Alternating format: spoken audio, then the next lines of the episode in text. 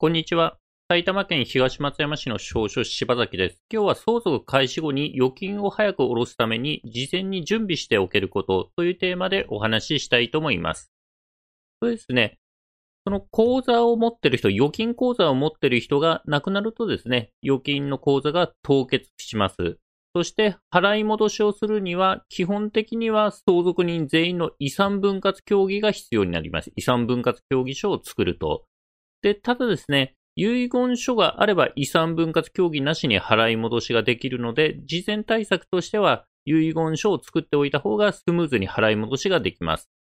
で、また、認知症対策も踏まえるなら、家族信託という選択肢もありますので、この辺をですね、今日はお話ししたいと思います。ちなみにですね、このチャンネルではシニア世代とそのご家族に向けてですね、相続とか遺言の手続きについて分かりやすく解説することを心がけて発信をしております。では本題に戻りまして、このですね、父郎さん、お父さんがですね、預金を持ってたとして、で、家族構成がですね、配偶者、妻、松子さんと長男、一郎さん、長女、竹子さん、まあ、こういった家族構成だったとします。そして、父郎さんが亡くなったとしたらですね、この預金のですね、払い戻し手続きはどうなるのか、こういうテーマでお話ししたいと思います。で、口座をですね、持ってる人が亡くなってもですね、金融機関がその亡くなったことに気づかなければですね、預金の口座ってのは凍結されないので、暗証番号、その父郎さんのですね、その口座のキャッシュカードを持っていて、暗証番号を知ってればですね、事実上、キャッシュカードを使って下ろせるっていう話になるんですけども、なので相続人同士でですね、揉めてなければ、キャッシュカードで暗証番号を使って下ろしてもですね、事実上問題にはならないということが考えられます。で、ただですね、まあ、キャッシュカードがなかったりですね、あとは定期預金とか、本人が行かないと手続き、払い戻しできないような預金口座だとですね、キャッシュカードで下ろすわけにもいかないので、結局相続手続きをしないと下ろせないという話になります。で、金融機関にですね、相続人か誰かがですね、その本人が亡くなった旨を連絡するとですね、金融機関の口座が凍結されて、相続手続きをしないと下ろせないという状態になります。で、それで止まってしまった凍結されたですね、口座の相続手続きなんですけども、基本的にどんな書類が必要かというとですね、まず遺産分割協議書、財産をどういう分け方するか、誰がどの財産を取得するかをですね、こう書面にして、そして相続人全員の実印を押します。相続人全員の実印が必要であると。そしてその実印のですね、印鑑証明書、相続人全員の印鑑証明書を添付しまして、その他ですね、その父郎さんの相続関係を証明できる戸籍謄本一式が要求されるかと思います。で、相続関係を証明するですね、戸籍謄本一式なんですけども、まずですね、こう、非相続人亡くなった人、まあ、今回、父郎さんってことですね。あとは相続人の書類、妻、松子さんと長男、一郎、長女、竹子さんですね。相続人の書類ということなんですけど、まず相続人の書類としては、印鑑証明書が必要です。印鑑証明書。印鑑証明書はですね、相続登記に使う場合、有効期限ないんですけども、金融機関で使う場合は、金融機関がですね、独自ルールでその期限を定めているケースが多いです。まあ、一般的には6ヶ月とかですね、そういった期限を、有効期限を定めているケースが多いです。でまず、相続人、印鑑証明書が必要だと。あと、住民票って書いてあるんですけども、預金のですね、払い戻しの時はですね、住民票を要求しない金融機関が多いかと思います。具体的には個々の金融機関に確認していただければと思います。あとはですね、その相続人の戸籍謄本ですね。戸籍謄本を取ると。なんで相続人としては戸籍謄本と印鑑証明書ですね。あとは相続登記とか絡んでくると住民票を取ったりもするんですけども、基本的には印鑑証明書と戸籍謄本。そして、亡くなった人の書類なんですけども、出生から亡くなるまでの一連の戸籍謄本、改正から原戸籍謄本、除籍謄本などということで、戸籍ってのはですね、一人の人でもですね、転籍とか結婚とかですね、あと戸籍の改正によって、まあ、いくつも戸籍が作られます。そしてですね、新しい戸籍には昔の戸籍の情報が載らないことがあるので、昔の戸籍の時にですね、まあ、子供もその戸籍に入ってたとして、で結婚して子供が戸籍から出抜けてしまうとですね、今度は転籍とかで新しく戸籍ができると、その新しい戸籍にはですね、以前の戸籍で抜けたですね、子供の表記はされなくなるので、結局ですね、出生から死亡までの一連の戸籍謄本取ると、その亡くなった人に子供が何人いるのか、もしくはいないのかっていう証明ができないので、出生から死亡までの戸籍謄本を取ります。あとはですね、住民票除票ってあるんですけど、金融機関で手続きする場合はですね、住民票除票は要求されないケースもあるかと思うんで、まあ、必要かどうかは個々の金融機関に確認してください。で、これですね、基本的には子供が相続人に入ってくる場合の必要な書類なんですけども、相続人にですね、代収相続人として孫が入ってきたり、あと相続人に直系相続、親とかが入ってきたり、もしくは亡くなった人の兄弟姉妹、場合によっては、おい名がですね、相続人に入ってくる場合は、さらにですね、複雑な戸籍謄本を集める必要があります。今回のお話では、詳細は割愛したいと思います。で、まあ、戸籍一通り取りましてですね、そして遺産分割協議書を作ります。遺産分割協議書ですね。まあ、どんなことを書くかっていうとですね、亡くなった人のことをですね、氏名とか生年月日、本籍等で特定してですね、そして何年何月何日に七郎さんが亡くなったのでですね、相続人全員はですね、その遺産をですね、協議によって次の通り分割しますみたいな文言を書きます。で、例えば不動産はマツコさんが相続するとか書きます。で、預金については、預貯金は誰々が相続する、一郎が相続するみたいなことを書いてですね、銀行名、支店名、口座の種別とか口座番号等で特定して書きます。まあ、こんな感じで書いてですね、相続人全員の署名をして実印の押印をするというのが基本になります。で、そうするとですね、遺産分割をしないと払い戻しができないということはですね、その遺産分割協議ができないと困るケース、払い戻しできないケースってのが出てくると、例えばどんなケースかというとですね、相続人の中にですね、連絡が取れない人がいる場合、どこに行ってしまったのかわかんなくて、連絡が取れなかったりすると遺産分割できなくて困ると。また、相続人の中に認知症などでですね、判断能力がない人がいる場合も、結局ですね、遺産を分けるってことが、そのご理解できないってことだと、遺産分割協議できないんで、どうしてもやる必要があるんであれば、その人に青年後見人をつけてですね、青年後見人が代わりに遺産分割協議に参加するという話になります。あとは、相続人同士で遺産の分け方について話がつかなければ、当然払い戻しもできないっていう話になります。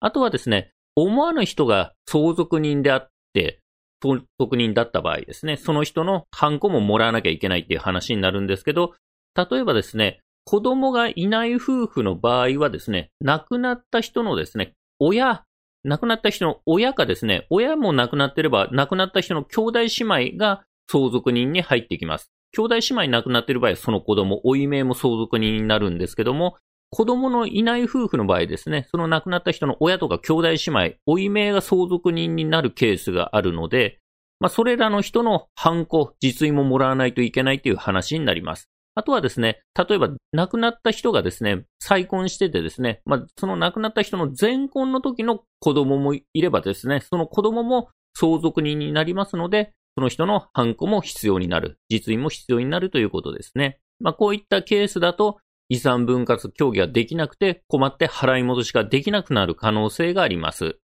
で、どうやって対策するかなんですけども、遺言書があればですね、相続人全員の遺産分割協議なしに預金の払い戻し、相続手続きができるということになりますので、遺言書をですね、作っておくのが有効な対策ということになります。で、遺言書の書き方なんですけども、またこれ実質証書遺言の例として書くんですけども、遺言書ですね。遺言者は遺言者の有する次の預貯金を遺言者の妻、マツコに相続させると。で、まあ、銀行名、支店名とかで特定しまして、こう、まあ、妻に相続させますよと。で、遺言者は前序に記載する以外の遺言者の有する財産全部を前期マツコに相続させる。ということで、その他のも全部マツコさんに相続させますと。あとはですね、念のため、えー、遺言者は本遺言の遺言執行者として前期マツコを指定する。遺言者は遺言執行者に対し、預貯金その他の相続財産の名義変更、解約及び払い戻しの権限を授与するというふうに書いてですね、日付を書いて、まあ、住所とか名前書いて、ハンコを押すということですね。まあ、全部手書きで書いてですね、日付を書いて、名前を書いて、ハンコを押すというのが実質証書遺言の要件になりますので、これをきっちりやんないと無効な遺言になりますので注意してください。あとですね、ここでですね、遺言執行者に対して預貯金のですね、まあ、名義変更解約払い戻しの権限授与するって書いてあるんですけども、これですね、相続人にこの特定の預貯金ですね、特定の財産をですね、相続させますよという形の遺言であればですね、遺言執行者にはですね、預貯金の解約とか払い戻しの権限は、え民法上ある、あの、与えられるんですね。この民法1014の3項ってのでですね、遺言執行者にですね、与えられるんですけども、えっ、ー、と、包括的にですね、財産全部を相続させるとかいう文言だとですね、この民法1014条3項の適用が受けられないので、その場合ですね、念のためこのように書いといた方がですね、払い戻しがスムーズにいく可能性が高まると、預貯金の名義変更、解約、払い戻しも遺言執行者できますよと書いといた方がいいということですね。あとはですね、相続人に対する特定財産承継遺言じゃないと、またこの1014条3項の適用を受けないので、例えば相続人じゃないですね、人に遺贈するみたいな遺言を書く場合もですね、こういった払い戻しの権限を明記しといた方が望ましいと。で、これいろんなケースでこの場合は書いた方がいいのかどうかってことでですね、あの、ややこしくなっちゃうんで、もう念のためもう全部の遺言に書いといた方が確実かと思います。預貯金の解約とか払い戻しの権限を与えますと、遺言執行者に与えますとですね、全部に書いといた方が確実かと思います。で、遺言書の注意点ということで、まあ、遺言執行者を指定しといておいた方がいいですと。遺言執行者を指定しておく。指定しないとですね、相続人全員の実印の押印と印鑑証明書を要求する金融機関もあるようですので、遺言執行者を指定しておいた方が望ましいと。そしてですね、実質証書遺言、自分で書く遺言書はですね、書き方を間違えて無効になったりですね、内容が不明瞭で相続手続きに支障が出るっていうですね、ケースもあります。そしてですね、かつてはですね、実質証書遺言では相続人全員の実印を要求する金融機関もあったという話を聞きます。公正証書遺言だったら遺言執行者が単独で払い戻し手続きできるけど、実質証書遺言の場合は相続人全員の実印をもらってきてくださいと、印鑑証明ももらってきてくださいというですね、そういう要求をする金融機関もあったという話を聞いたりします。で、これ、相続法がですね、2019年4月1日にですね、改正になったんですね。相続法の改正があったんですけども、まあ、その後は金融機関のですね、それぞれの取り扱いがどう変わったかっていうのはですね、ちょっと現時点では私の方は把握してないので、えー、まあ、かつてはこういう金融機関もあったということでご注意ください。まあ、なのでですね、こういったことを考えると、できればですね、自分で書く遺言じゃなくて、交渉役場で作る公正証書遺言の方がおすすめであるということが言えます。あとはですね、実質証書遺言の場合はですね、相続が始まった後に家庭裁判所でですね、兼任っていうですね、まあ、遺言書の記録の手続きが必要になります。その後、改ざんとかされないように裁判所でですね、記録を取る手続きが必要になります。なので、その分ですね、預金の払い戻しの手続きがですね、まあ、時間がかかっちゃうということですね。実質証書、自分で書く遺言の場合は。で、ただですね、法務局に預けておくタイプ、法務局に預ける実質証書遺言であれば、この兼任手続きっていうのは相続発生後に不要ですので、まあ、法務局に預ける方が相続手続きはスムーズにできます。で、公正証書遺言の場合もですね、この家庭裁判所の兼任っていうのはいらないからスムーズに相続手続きに移れます。なので、この点から言ってもですね、公正証書遺言の方が望ましいということが言えます。あとはですね、まあ、遺言執行者指定しといた方がいいですよっていう話をしたんですけども、相続開始後にですね、遺言執行者がやんなきゃいけないってことがありまして、まず、遺言の内容を相続人に通知しなきゃいけない。お知らせしなきゃいけないので、まず、遺言執行者相続が始まったらですね、遺言書のコピーを各相続人に渡すという役目があります。そして相続財産の目録を作ってですね、相続人に交付すると。まあ、不動産がどれどれがあって、この預金は何々銀行にですね、残高いくらあってみたいなですね、そういう目録を作って相続人に渡します。で、その後ですね、具体的な遺言内容の実現ということで、預金の相続手続きとか、相続登記とか、株の相続とか、その遺言の内容によってですね、その具体的な手続きをすると。で、その手続きが終わったらですね、相続人に任務が完了した旨とですね、経過と結果の報告を遺言執行者はしなきゃいけないということになってます。で、まとめますとですね、預金をスムーズに下ろすための準備としては、公正証書遺言を作って遺言執行者を指定しておくというのがですね、一番よろしいかということになります。そしてですね、家族信託でもですね、お金のスムーズな承継ができるという話なんですけども、家族信託ってのはですね、どういうものかというとですね、例えばお父さんがいて子供がいてですね、そしてこのお父さんと子供の間で信託契約を結んでですね、お父さんのお金をこう子供に信託するんですね。でお金を信託するとき、子供の方は信託用の口座ってのを開設しまして、でお父さんがその口座にお金を振り込むとですね、で、その後のお金の管理っていうのは、この子供の方でですね、信託用の口座で管理できると。まあ、出し入れ、子供ができるということになります。そしてですね、このお金は子供のものになるわけじゃなくてですね、この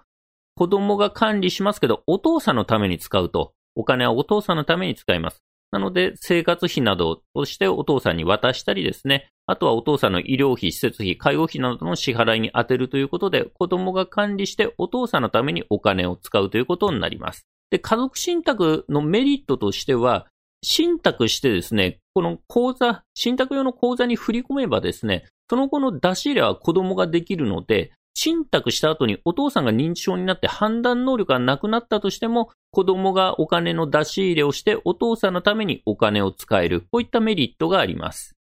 それですね、家族信託はですね、相続が起こった時のこともですね、決めておけるので、例えばこれでお父さんが亡くなったらですね、お父さんが亡くなったら信託は終わりにしますと、この契約書に定めておいて、そしてですね、その信託、お父さんが亡くなって終了したらですね、残ってるお金は誰々が承継すると決めておけんですね。誰々が承継する。貴族権利者って人が取得するというふうにですね、この契約書の中でお父さんの意向に沿って決めておけるので、ここで例えばお父さんの妻、子供からすればお母さんが貴族権利者ですよと指定しとけばですね、お父さんが亡くなった後にですね、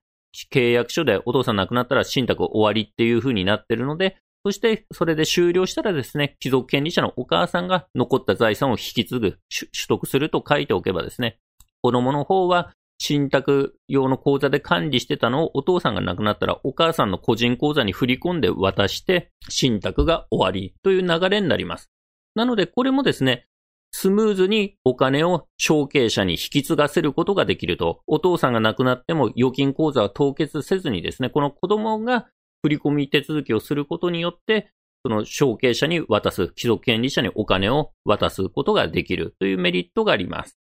なのでですね、家族信託っていうのはですね、一般的にはですね、遺言書を作るよりも導入コストがかかることの方が多いんで、生前の財産管理を考えないであれば遺言書だけ作っておけばよろしいかと思います。で、ただですね、生前の認知症対策、認知症によるですね、預金凍結の防止も兼ねるんだったら、まあ、家族信託も検討してはいかがかと思います。まあ、そのですね、認知症対策、生前の対策が特に不要ということであれば、まあ、遺言書だけ作っておく方が低コストであるということでですね、それぞれの事情に応じて、えどうするか検討していただければと思います。で、まとめとしましてはですね、口座名義人が亡くなるとですね、預金は凍結されると、そして払い戻しするにはですね、相続人全員の遺産分割協議が必要であると。で、ただ、事情によってはですね、この遺産分割協議ができないと払い戻しができなくて困っちゃうのですけども、対策としてはですね、遺言書があれば遺産分割協議に払い戻しができるので、遺言書をですね、作っておいた方が、それも公正証書で作っておいた方が望ましいということになります。で、認知症対策も踏まえるんであればですね、また家族信託という選択肢も検討の選択肢に入ってくるということになります。それではですね、今回はですね、相続発生後にですね、預金をスムーズに払い戻し手続きする、まあ、準備の方法について解説してきました。司法書柴崎事務所ではですね、預金のですね、相続手続き、不動産の相続手続き、遺言書家族信託に関するですね、ご依頼を受けたまっております。初回相談無料ですのでですね、必要に応じてお電話またはホームページからご予約ください。ホームページのリンクはですね、概要欄に貼っております。埼玉県東松山市の少女柴崎でした。ご視聴ありがとうございました。